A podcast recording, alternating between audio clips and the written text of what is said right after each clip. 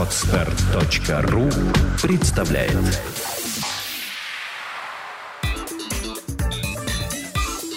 Black and White. Подкаст о практическом пиаре. Здравствуйте, меня зовут Ника Зебра, и вы слушаете подкаст о практическом пиаре Black and White. Это программа для практикующих пиарщиков, руководителей компаний и всех тех, кому интересен мир публичных коммуникаций. Сегодня на студии Алена Иванова, журналист, совладелица дизайн-хостела «Тайга» и победитель регионального конкурса «Ты предприниматель». Здравствуй, Алена. Привет, Ника. Ален, вот э, рынок хостелов, э, ну, возможно, это моя специфика, что я в последнее время с ним регулярно сталкиваюсь, но мне кажется, хостелы в Петербурге уже просто везде. Расскажи, пожалуйста, почему ты пришла на этот рынок? Как строилась твоя история успеха, наверное, вот если так, в двух чертах? Угу. Но сейчас действительно рынок хостелов перенасыщен, на мой взгляд. И, э, в этом сезоне прям их был бум. Я думаю, что а, в этом сыграло большую роль то, что прошлый сезон и не сезон, вообще год, э, очень много СМИ писало о открытии хостелов, потому что это, в принципе, новое слово для России, а, в том числе и для Питера, естественно. А, и очень много хостелов открыла молодежь, поэтому, естественно, такая вот эм, пиковая тенденция, что сейчас все хостелы открывают ребята, примерно ровесники, даже младше. И эм, на самом деле несколько меня это настораживает и пугает не в том плане, что делаются, растут конкуренты, а в том плане, что э, очень много хостелов, а, процент закрытия хостелов очень велик. То есть открываются хостелы, ребята, что, на мой взгляд, очень страшно, продают квартиры, потому что думают, что, ну, успешный же бизнес, э, такая тенденция, нужно ловить волну. Продают квартиры, открывают хостелы, не справляются и закрываются. Соответственно, во-первых, это для самих э, владельцев, которые закрылись, для них это удар, тем более, когда молодежь, молодой бизнесмен не справляется, не каждый может подняться, вот когда, вот, как говорится, жизнь об асфальт, не каждый может подняться и начать снова. И второе, соответственно, сервис для иностранцев, э, сервис в хостелах, э, ну, это тоже пятно, которое, естественно, потом приходится объяснять, что не везде так, не все так, и действительно мы можем дать качественный продукт и за адекватные цены.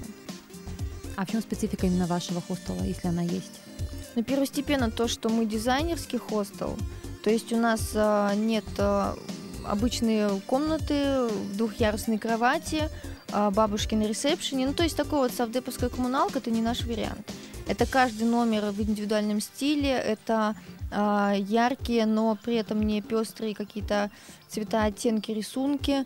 Это мы организуем полный досуг, то есть если гость приезжает, то обращаю внимание гость, а не клиент, а, то он получает не просто проживание, которому прилагаются полотенчики там и фен, мы предоставляем кучу проходок, бесплатные а, билеты в Мариинку на концерты. Наши гости получают бесплатные шоты и привезенный кофе в наших дружеских барах и кафе они могут э, пойти в места, которые действительно мы проверили на себе, которые мы советуем. То есть они вот приезжают и получают все. Вот представьте, что э, как вы приезжаете к друзьям своим. Mm-hmm. То есть они э, вас приглашают уже застеленные кровати, уже все, чай, кофе, вы приезжаете, кладете сумки, они спрашивают, как вы доехали, как поживает ваша кошечка, и вы слушают, как вы по ним скучаете. То есть это полностью вот эта вот атмосфера и душевность.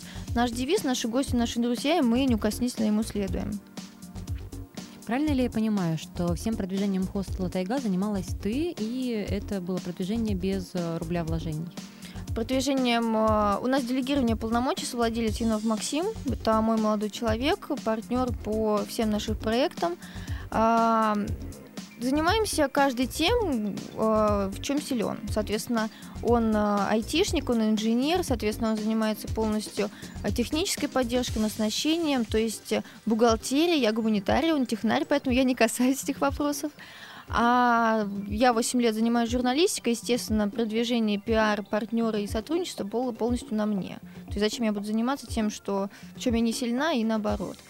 А, и, соответственно, да, э, я действительно могу сказать, что этим горжусь. Я ни копейки не потратила на рекламу, на продвижение хостела. При этом мы сейчас э, входим в топ-10 хостелов Питера. И если проводятся какие-то конференции или форумы, а, в 99% мы там присутствуем. И по нашему хостелу пишутся курсовые. Сейчас делается статистика, в которой тоже нас встречаются. Расскажите, как. Хостелы, которые открываются, тоже владельцы приходят и говорят, мы хотим с вами познакомиться. Вот потому что мы знаем, что вы нам сейчас все расскажете. Ну, расскажем, но не все, конечно. Как давно вы открыли хостел? Сейчас начался третий год. Это был 2011 год, октябрь. Соответственно, сейчас декабрь 2013, вот уже пошел третий год. Мои поздравления. Спасибо. Давай переходим к самому такому интересному. Продвижение mm-hmm. без вложений. А, естественно, это работа с прессой, это партнерки, это привлечение каких-то а, лиц влиятельных там, для этой аудитории. А, начнем с первого. Как работать с прессой, вот на твой взгляд, чтобы о тебе писали, писали бесплатно? Потому что даже к нам порой приходят клиенты и выглядит примерно так. Я хочу статью ведомости. Ведомости выставили прайс 300 тысяч, мы хотим заплатить вам 50, сделайте нам статью ведомости. Ну, остатки чувства так-то не позволяют смеяться, глядя в лицо человеку, но очень хочется. Ну, есть такая проблема, да, то есть мне тоже иногда говорят, напиши обо мне. И причем первое, ну, все знают, стиль журналистики интервью, да, форма, угу. напиши обо мне интервью. Forbes. Я говорю, да. Я говорю, а что ты можешь? Ну, э, ну, я не знаю, но что-нибудь напиши. Я говорю, для чего?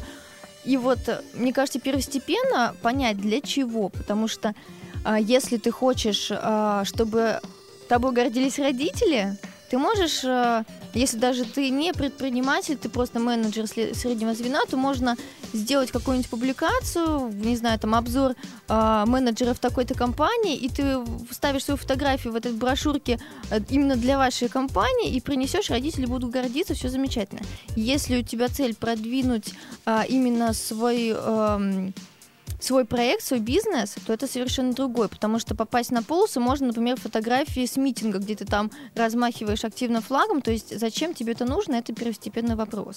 Соответственно, второе — это понять вообще свою целевую аудиторию, если мы касательно, ну, я не буду брать э, для родителей, да, это mm-hmm. такое, это было для шутки больше, но хотя это, нет, это действительно нет, есть у нас такое, реально ты сталкиваешься. У нас сегодня пришел запрос, да, я хочу для мамы Forbes. Да, ну, то есть не будем рассматривать такие комичные ситуации. А, целевую аудиторию нужно понять, э, кто читает газету, кто вообще твой клиент, во-первых, и, естественно, какую газету, какой журнал, но если возьмем газетно-печатную журналистику, он э, берет в руки. Соответственно, уже из этого отталкиваться мы будем искать э, следующий шаг. Это, соответственно, кто занимается рубрикой той или иной, Uh, я всегда советую писать не только журналисту, а ставить в копию еще и редактора, потому что журналист вот эта вот лавина вечных uh, пожеланий, желаний и так далее, чтобы uh, написали именно о них и именно публиковали их статьи, он может просто пропустить, а редактор, например, может зацепиться и наоборот. И далее уже, соответственно, используя какие-то механизмы, какие-то рычаги, которые позволит журналисту зацепиться глазом за именно твой материал. Я сейчас буду тебя терзать. Какие mm-hmm. механизмы, какие рычаги? Слушай, ну элементарно, если мы прошли, наконец, мы поняли, кто наш ЦА, да, кто, что наша целевая аудитория, мы поняли, куда мы хотим написать, то есть элементарно нужно понимать, что если а, ты пишешь а, в журнал Uh, не знаю, там, для детей, что ты занимаешься горизонтальным бурением, и потом не нужно удивляться, почему тебе не ответили. Вот. И а, чтобы заметили? Во-первых, а, нужно элементарный вот вид письма. Всегда нужно писать э, тему письма. Соответственно, э, когда просматривают почту, э, тема письма должна звучать как-то, ну, элементарно. Во-первых, она должна быть, во-вторых, она должна быть интригующей. То есть беспроигрышный практически вариант это, э, не знаю, там об этом написали все, а, но вот об этом, ну, каком-то моменте еще не знает никто. Uh-huh. Журналисты, они всегда гоняются за новостями, то есть э, все СМИ, все средства массовой информации — это новостные издания. То есть есть какие-то э, аналитические или, например, э, тематические моменты, а, где, например, журнал может написать э, о каком-то давно открывшемся проекте просто потому, что он будет подходить под тему. Но тем не менее, это все равно должна быть какая-то э, какой-то инфоповод, какая-то фишка. А далее, соответственно, когда вы пишете письмо, оно должно быть э, все-таки, ну, по формату. То есть это не, не пишем кучу смайликов, а какой-то своим сленгом, жаргонизмами, потому что это тоже будет нечитабельно для журналистов и вообще, соответственно, а, это все-таки как-никак работа, и если вы будете относиться ну, достаточно халатно еще в первых, пись- в первых письмах, то с вами просто не захотят, возможно, работать в дальнейшем. То есть недавно я была э, на утреннике, и мне ребят сказали, так может быть в теме письма, чтобы наверняка открыли написать, что вы заминированы? Я говорю, вы можете это написать, но когда откроет это письмо, журналист не будет с вами работать просто потому что, ну, как, когда как к вам может... приедет полиция, да, вы да, ей расскажете об истинной цели вашего да. письма. То есть можно, конечно, если ваша цель, конечно, чтобы письмо ваше просто открыли, пожалуйста, но если вы хотите, чтобы дальше его прочитали и оно публиковалось, соответственно, нужно все-таки как раз вот пользоваться этими механизмами, что ваше письмо открыли, вы сделали интригующую тему, там, не знаю, можно еще написать, что, э, не знаю, там, какой-то, наоборот, э, супер-мега новость или э, об этом не знает никто, или об этом, наоборот, все писали. Ну, там есть, в принципе, несколько тем, я, на самом деле, сейчас уже не вспомню их. А, просто можно даже выработать свою какую-то фишку и ее также прописать.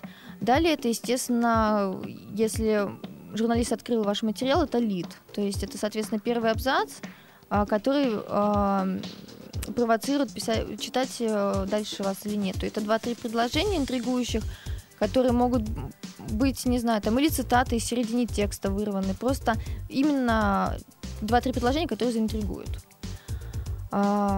То есть это вот несколько моментов, которые, в принципе, э, понимает э, журналист вообще работать с вами или не работать. Читать, не читать, соответственно. А как часто тебе приходится работать со СМИ вот именно в рамках продвижения хостела? Ну, примерно так. Ну, сейчас уже это вот как, не знаю, зачетка на студент. Сначала ты работаешь на нее, потом она работает на тебя. То же самое. То есть первый год я... Э, ну, для меня это было первостепенно, а, соответственно, именно реклама без вложений, потому что это, по большому счету, был стартап, финансовых мы были достаточно ограничены, я понимала, что это как раз тот рычаг, который я, если хорошенько так отожму, то он будет работать. Так и получилось. Сейчас я уже никому не написываю, никому не звоню, звонят мне, я уже выбираю, хочу я здесь выступить, хочу я здесь рассказать, хочу я здесь написать или нет. То есть, не знаю, там я могу сейчас раз в полгода отправить в газету, например, последнюю, буквально должно выйти вот, э, не знаю, на этой, на следующей неделе. А, это материал, как э, выбрать э, качественный хостел, там, если ты едешь в какую-то поездку, или, например, там, в Петербург, если ты mm-hmm. едешь. То есть в этом тексте вообще в принципе не написано нашего бренда, никак не написано, что это хостел Тайга.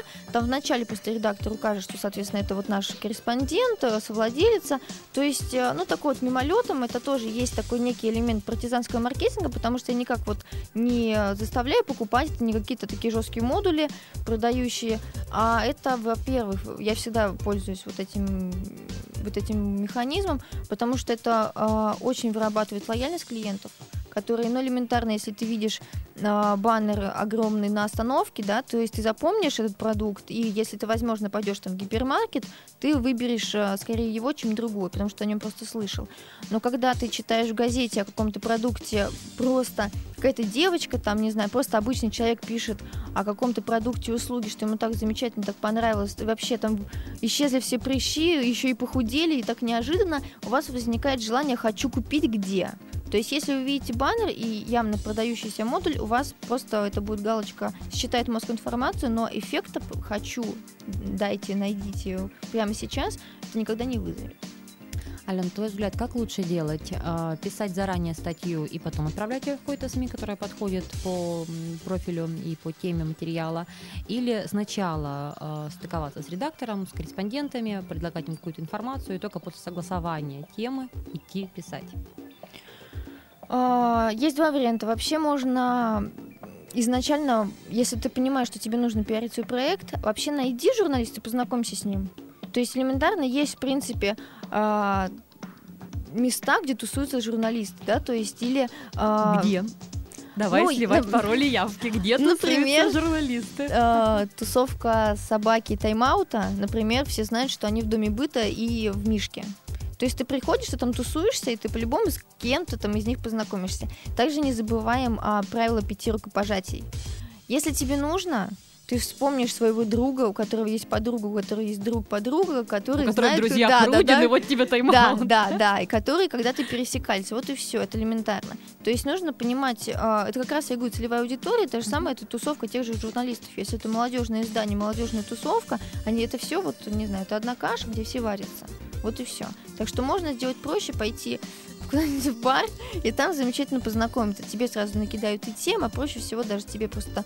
Они сами напишут, тебе не нужно будет делать, потому что они тебе накидали вопросы, ты на них ответил. Элементарно даже интервью. А если ты, а, ну как я работаю, да, соответственно, если а, у меня есть уже опыт, да, и я знаю, в принципе, 10 из 10 я выбиваю, если я знаю, что я хочу туда попасть, я туда попаду. То есть я напишу так, как, э, как нужно редактору, я дам ту информацию, которая нужна журналисту, то есть я их заинтересую.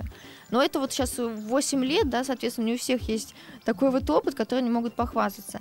Именно поэтому а, скорее это нужно сделать а, просто письмо, красивое, тезисное, соответственно, сразу же дать информацию, что вы можете предложить, а, какие действительно ваши фиши, какой ваш инфоповод, и ам, по зачастую не все могут действительно взять и написать качественный текст, потому что действительно должен быть опыт, и если вы будете забрасывать а, редак- редакцию какими-то а, своими, а, не знаю, там посетила муза, решил написать, и если это будут неадекватные какие-то тексты, вас просто, ну, забанят. И если вы потом вас а, осенило, вы словили какой-то инсайт, написали действительно крутой текст, то после ваших 50 неудавшихся, ну, они просто так же полетят в корзину. Поэтому я считаю, что лучше, лучше меньше, но, но метко это все делать. Я достаточно недолго работала редактором э, делового издания, и, э, по-моему, один из последних дней моей работы, когда я уже знала, что я перехожу на другую работу, все, по-моему, даже когда входила в свой бизнес, мне пришло совершенно шедевральное письмо с просьбой разместить публикацию, и в нем была баллада. Эта баллада сделала просто мой день, одно название баллада, чего стоило. Вот. Смотри, ты сейчас сказала а, о том, какие у вас а, интересные фишки, какие у вас инфоповоды. Как быть, если инфоповодов нет? Особенно, если это стартап, особенно, если компания выходит на рынок. Ну, очень частая ситуация, объективно. Ну, нет у тебя инфоповодов. Мы берем его и создаем. Как? Новость можно сделать из всего, вообще из всего. То есть, как бы, если даже если нет опыта, даже в принципе просто есть одно хочу, вот э, э, сядь и подумай, что ты можешь вот а, что тебе элементарно было бы самому прочитать о своем проекте, о своем бизнесе, не знаю, о себе, если ты развиваешь личный бренд, тебе нужно его как-то Ты понимаешь, да, что Ну, пишут потом в ответ на это? Просто фишка в том, что можно найти, нанять крутых копирайтеров, можно, чтобы о тебе написали. Но все журналисты это дилетанты, будем откровенны. От журналисты пишут неделю десятки, в месяца сотни материалов. Неужели все думают, что они действительно э, специалисты в этих вопросах? Нет, конечно. Они максимум собирают информацию, максимум э, в процессе написания информ- э, материала они владеют информацией о, о этом проекте, вообще о этой услуге и так далее, максимум на 30%. Соответственно, если вы э, создали вот это вот ваш проект, это ваше детище, то вы знаете о нем на 200%, да кто кроме вас может вообще, кто лучше расскажет, чем вы. То есть журналист просто собирает информацию и как-то ее уже, соответственно, зная вот эти вот механизмы, как подать, как правильно написать, соответственно, он просто их использует. Но если э, вы владеете больше информацией, вам проще узнать вот эти рычаги и механизмы и сделать крутой материал. А как правильно выстраивать отношения с журналистом, чтобы он сам сделал тебе эту публикацию, если вы, ну, не то чтобы друзья, да, и вообще, объективно говоря, не знакомы? То есть выходит на рынок компания, допустим, хостел, и хочет она себе одной публикации. Например, 5 штук. Например, за месяц. Что ей делать? А, ну, давайте все вспомним о бартере. Мгм. Замечательно, это также можно относить к рекламе без вложений. То есть э, это вообще, в принципе, не знаю, как подпункт, две части. Одно это СМИ, второе это бартер. А, журналисты те же люди, которые также путешествуют, к которым также приезжают друзья, и вы договариваетесь, что ты пишешь, например, обо мне материал, а у меня денег нету, у меня стартап, а, например, я тебе, там, не знаю, там 10 ночей, ты можешь там друзей или еще кого-нибудь к себе, ко мне заселить. Ты, это просто те же деньги. Будет ли это считаться взяткой по отношению к журналисту? Нет, ты можешь договориться и без этого. Ну, как бы ты можешь делать такой бонус. Во-первых, а, если он получил такую штуку, то он наверняка еще к тебе в гости придет. И вот если ты хочешь наладить связи, это просто это как дополнительная зацепка для этого. Вот. Или же тот же можно, а, ну вот, кстати, тоже к тому, что написать в теме письма, можно обозначить, что э, это повысит э, интерес к вашему изданию. Это любой журналист, любой редактор хочет, чтобы его издание, это же его детище, получается, его любимая работа, он хочет, чтобы это тоже поднималось в топе. Если вы пишете, что именно эта тема привлечет еще больше клиентов, он наверняка, он по-любому откроет это письмо. Ну как он может не открыть? Соответственно, если вы даете эту информацию, то вы также интересуете журналиста. Ты в самом начале нашего подкаста сказала о том, что также ты занималась, еще занимаешься партнерками, и, видимо, это имеет отношение к их билетам, да, и к вот всей вот этой радости, связанной с повседневной деятельностью хостела. Mm-hmm. Пару слов об этом. Как правильно наладить партнерку, с каким предложением выходить, э, каких объемов просить, потому что, ну, понятно, что часто пишут из серии «Мы хотим с вами дружить», точка. Mm-hmm. Мой телефон ниже. Звоните, пишите. Бывает, бывает, да. А, вот и почему, кстати, люди потом удивляются, что им не отвечают. А, партнерка подразумевает всегда, что если вы что-то принимаете, вы что-то должны отдать. То есть это может быть э, информационная поддержка. То есть э, самое элементарное, ребята, если мы дружим, соответственно, возьмите, а, сделайте в группе друзья себе вот э, в вашем проекте ВКонтакте поставьте ссылку на вот ваших партнеров и сделайте так, чтобы они сделали то же самое. И желательно, у вас там не 10 человек в этой группе. Конечно, и конечно. даже не 110.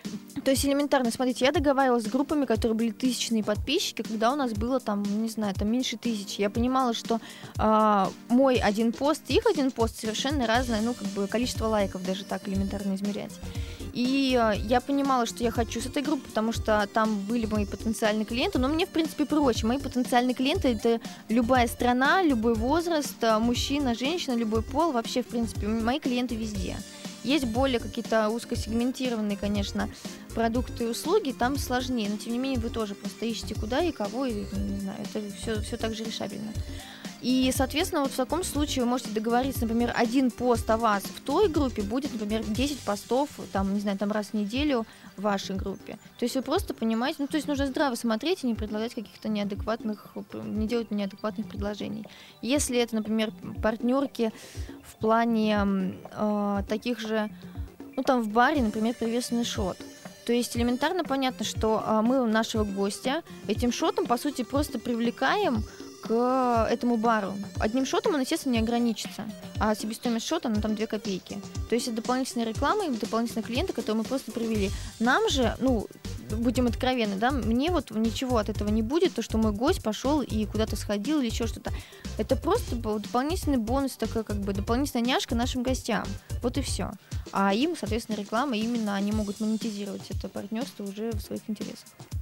Подобную схему ты используешь и с социальными сетями, и с развлекательными какими-то центрами, и с культурно-досуговыми заведениями, правильно? Конечно.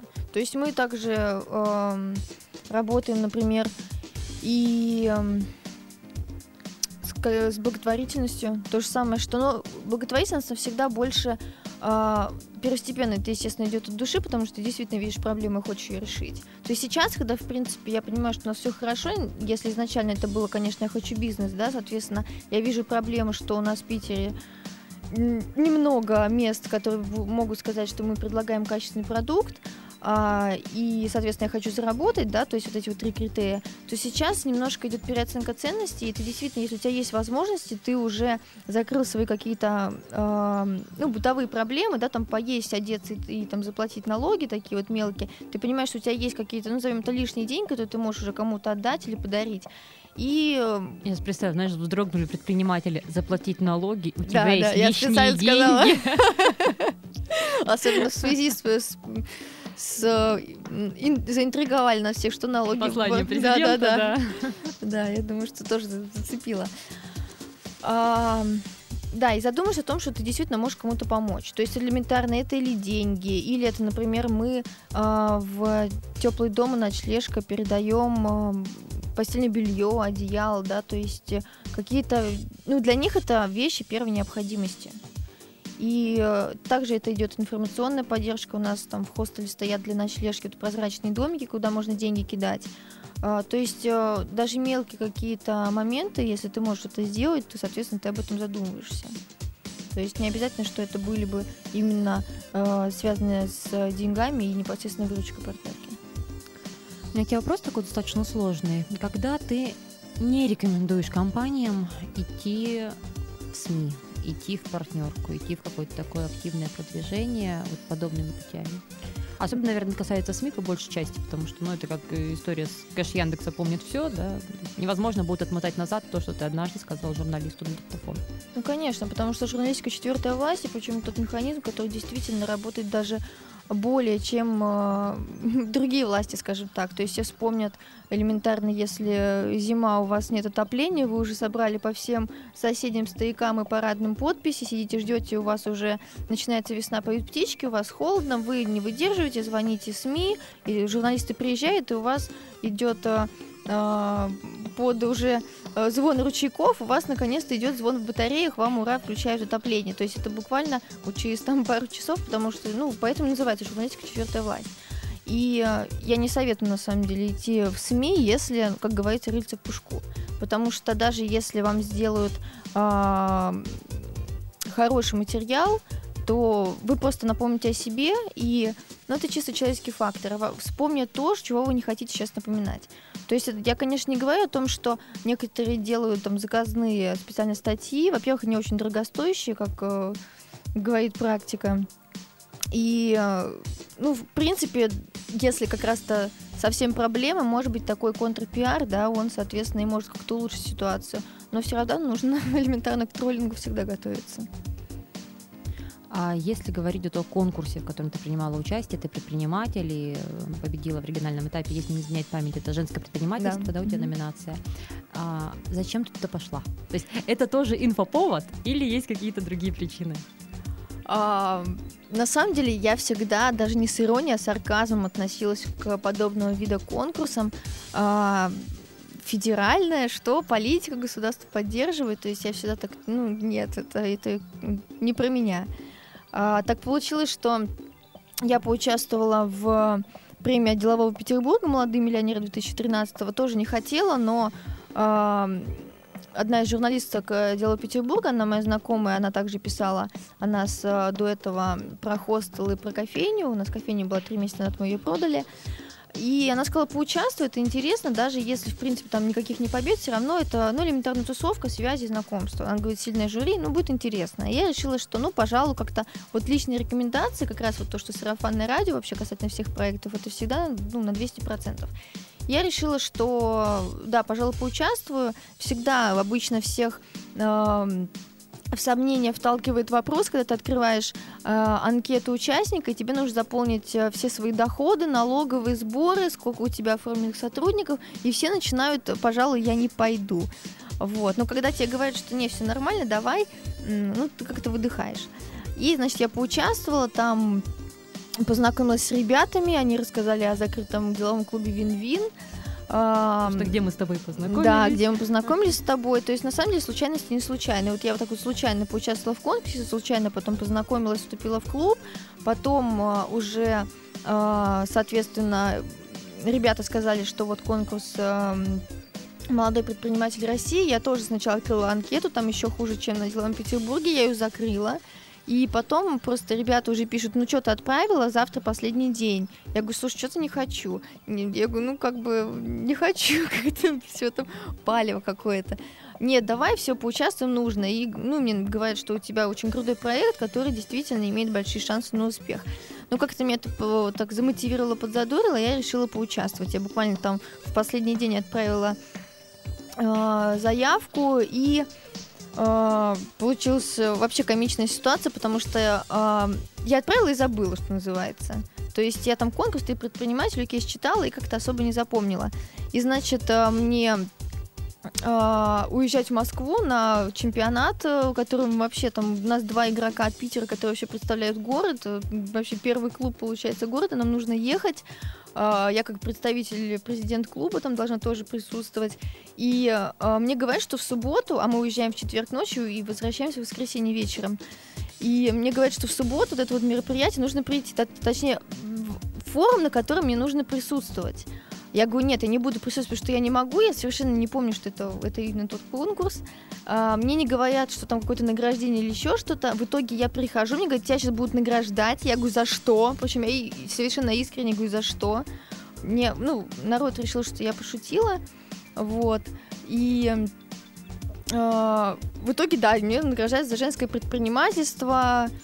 Э, ну, было неожиданно и было приятно. То есть вот э, так получилось, как говорится. И после этого, естественно, получается, что, по сути, вот это вот какая-то, ну, назовем это медийности, что ли, да, потому что сейчас уже приглашают спикеров туда, соответственно, провести мероприятие там-то, поучаствовать в каких-то там конференциях, форумах. А, это вот, как я сравниваю, стрелка на колготках, да, ты, ты цепляешься, и у тебя вот понеслось. Это вот постоянно идет какое-то движение. Ну что ж, на этой позитивной ноте мы заканчиваем наш сегодняшний подкаст о практическом пиаре Black and White. Алена, спасибо большое за участие. Спасибо. Я напоминаю, что в студии были Алена Иванова, журналист и совладелица дизайн-хостела «Тайга», и я, Ника Зебра. До встречи в следующих подкастах. Сделано на podster.ru Скачать другие выпуски подкаста вы можете на podster.ru